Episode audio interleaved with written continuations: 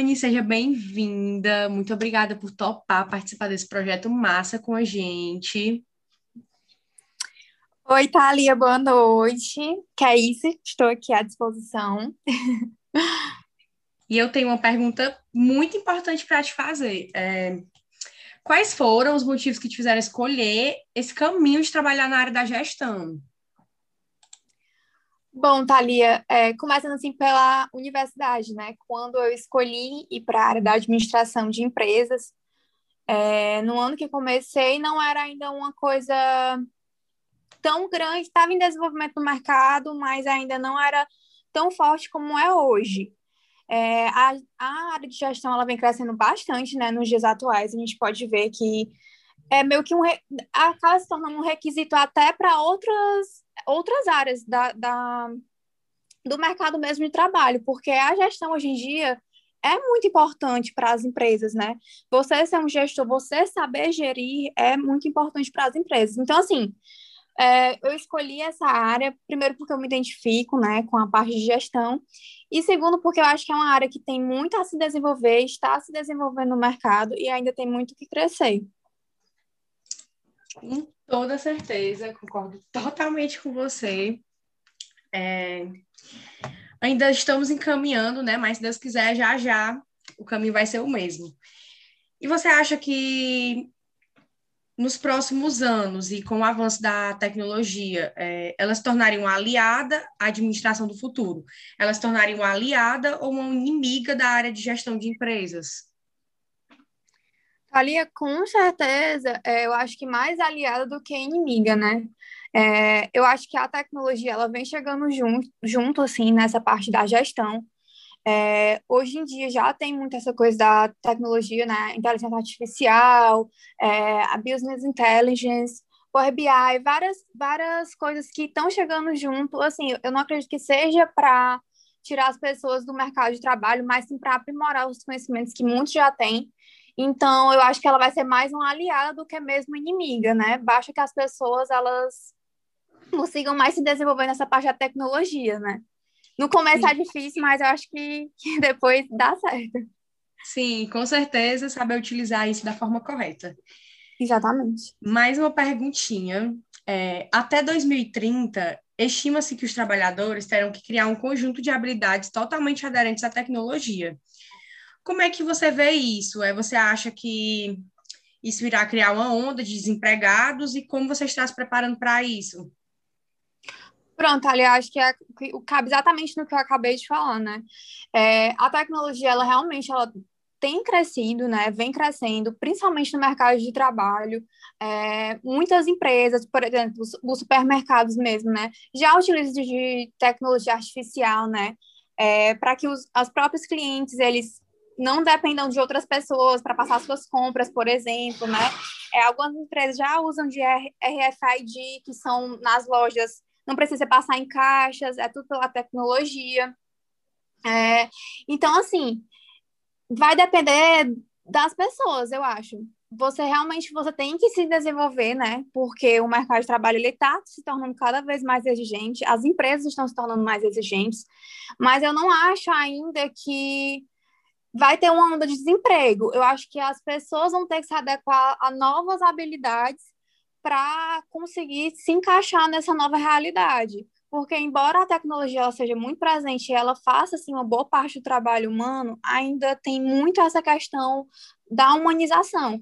É, um robô ele não vai conseguir trabalhar sozinho se não tiver uma pessoa ali para monitorar o que o robô deve fazer. Como, por exemplo, os bancos. Os bancos já têm aquelas é, atendentes virtuais, né? Que você manda no sim. chatzinho, ela vai lá e responde. Sim, sim. É, mas para aquela atendente virtual ela saber ser automatizada, teve uma pessoa que teve que colocar tudo lá, todas as perguntinhas, e todo dia tá aprimorando aquilo ali, para cada dia ela fique mais inteligente, né?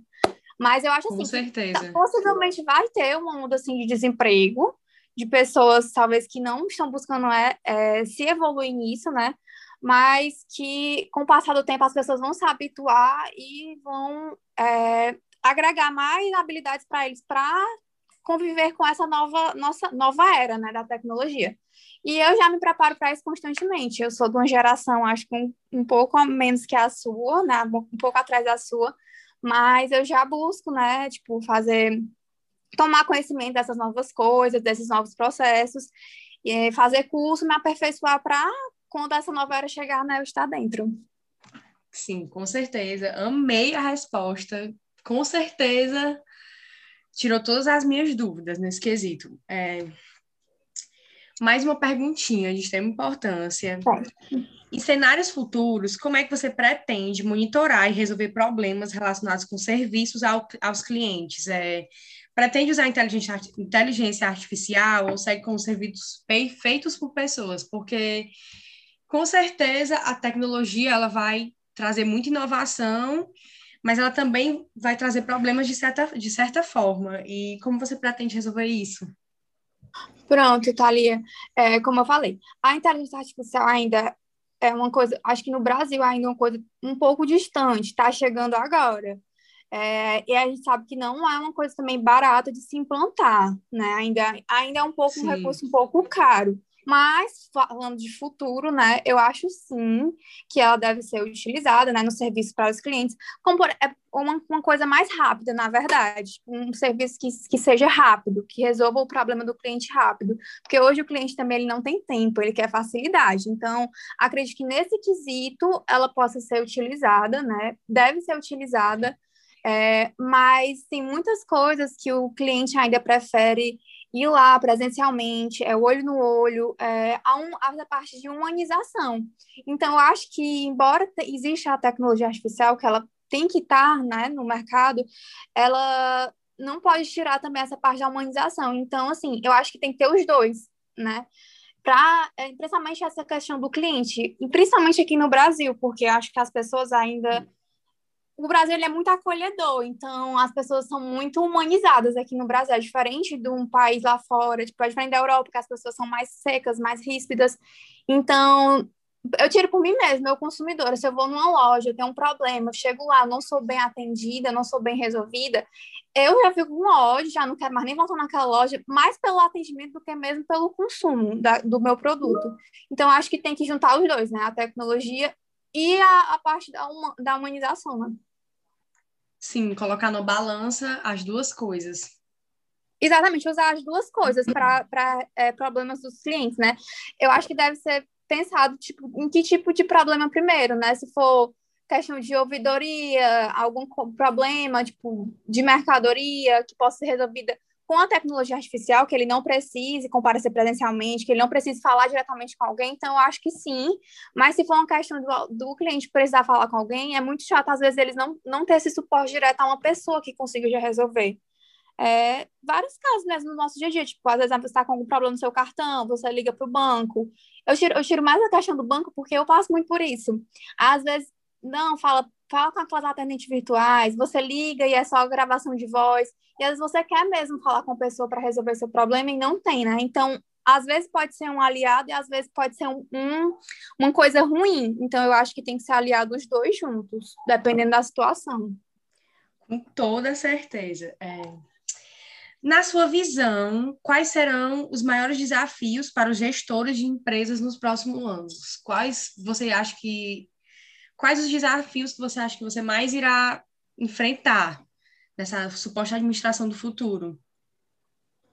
Pronto, é, assim, é, a questão do desemprego, né? Eu acho que aquela pessoa que ela não buscar realmente se desenvolver, é, se acostumar com essa nova visão que está vindo, esse novo, essa nova administração do futuro, né? Buscar se aperfeiçoar, buscar entender como é que vai funcionar, ela vai acabar, isso vai acabar sendo um problema, ela vai ficar, acabar ficando para trás, né? Então, eu acho que alguns gestores vão sentir muito essa dificuldade.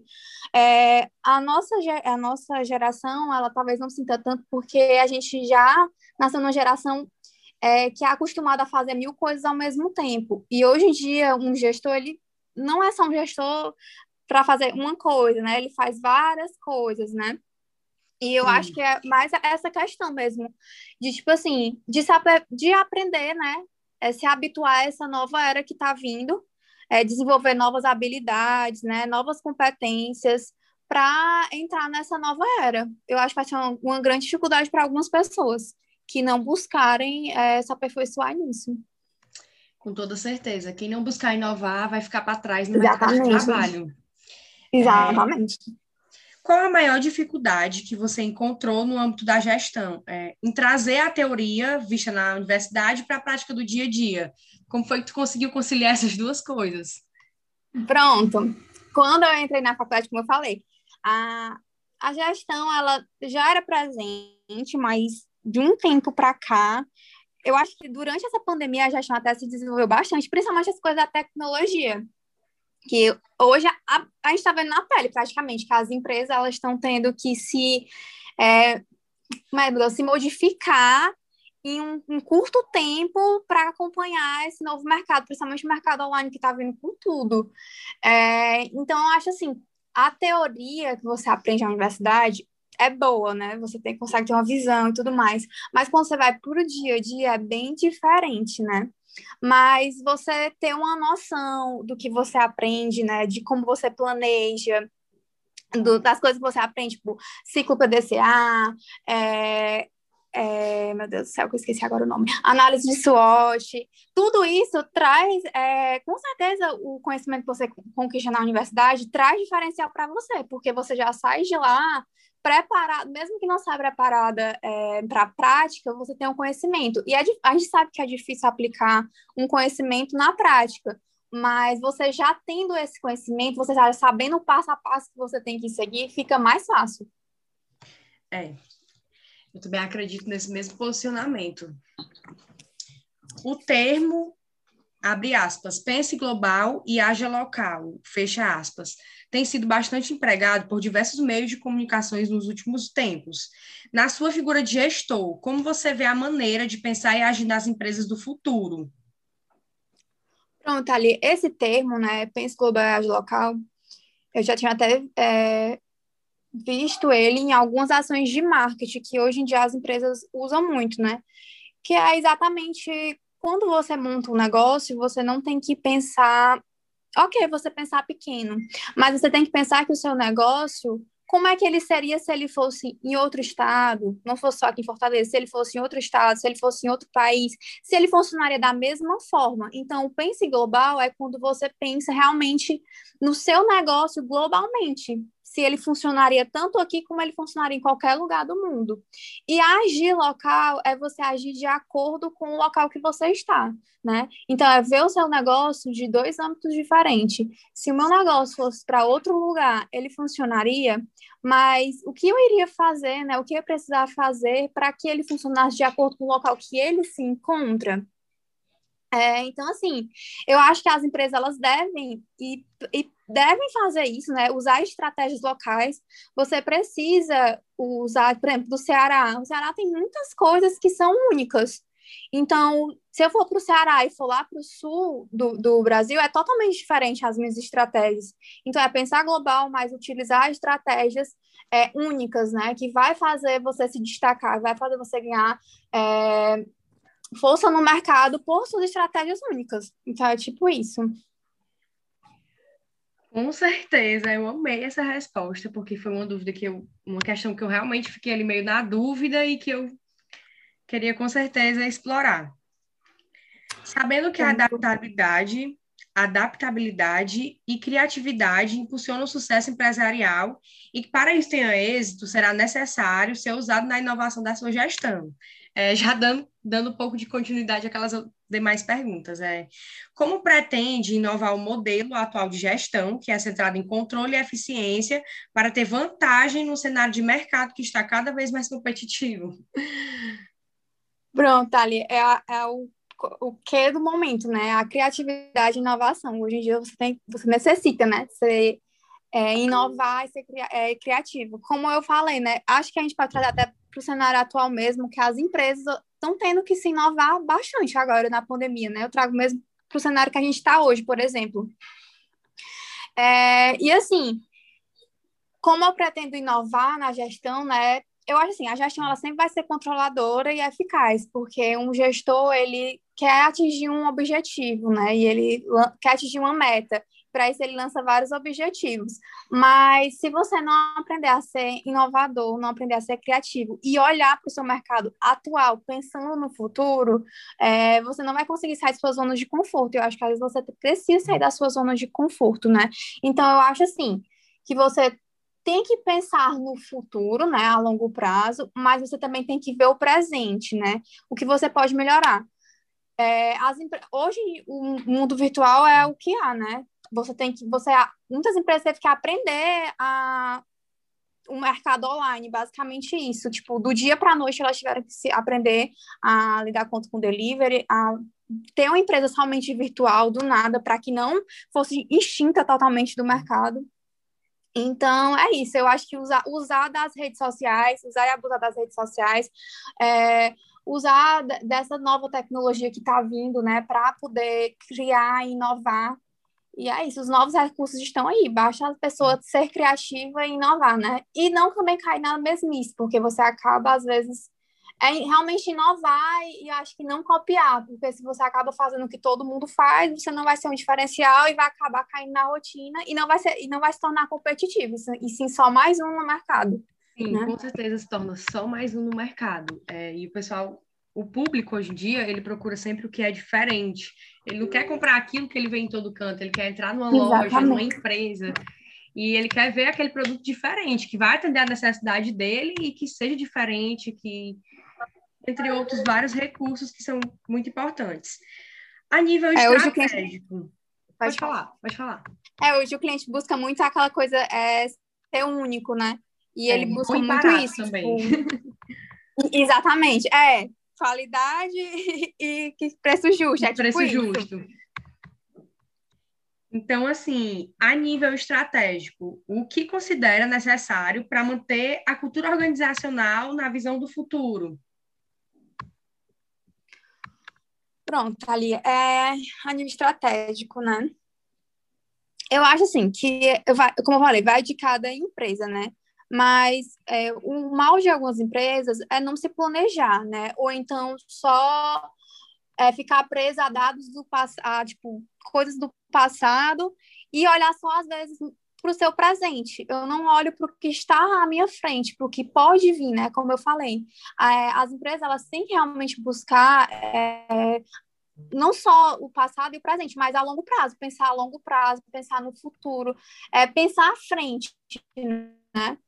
Tipo, o que é que pode vir? Eu sei que é difícil você parar e pensar assim, ah, meu Deus, o que é que vai acontecer daqui a cinco anos? Você não tem noção do que é que vai acontecer daqui a cinco anos. Sim. Mas se você for uma pessoa que, é, que busca conhecimentos, hoje em dia o conhecimento é tudo, né? Se você for uma pessoa que busca conhecimentos, se você é, realmente for ver, tipo, como a tecnologia está crescendo, buscar coisas que acontecem em outros países, que muitas, muitas vezes uma empresa chega fora aqui no Brasil e cresce rapidamente, porque às vezes as do Brasil não cresce logo.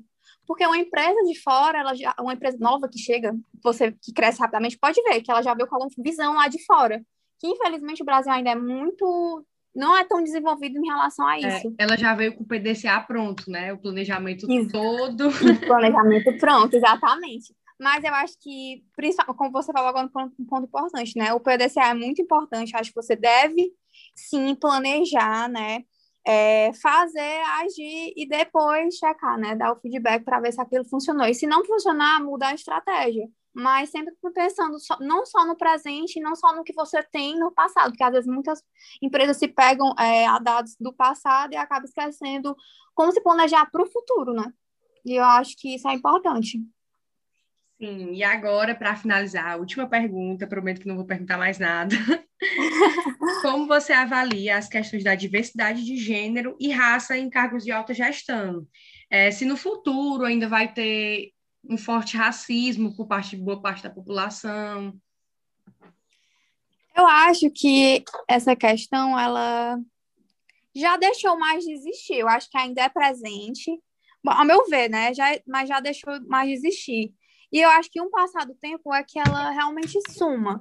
O que Sim. acontece muito hoje em dia é que é, a diversidade, eu acho que nem, nem tem um, essa questão da diversidade, né?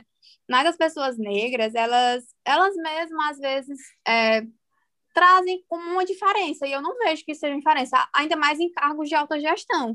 Eu não acho que uma pessoa, por ser, ter uma diversidade diferente, né, de gênero, de raça, ela vai ser menos desenvolvida do que qualquer outro. Então, eu acho que essa questão da diversidade de gênero em autogestão não vai. Acredito que suma de vez, né? É, com o passar do tempo, que isso nem exista mais, né? E já está assumindo, eu acho que não é mais uma coisa tão presente no dia a dia. Ao meu Graças ver, né? Meu ponto Deus. de vista.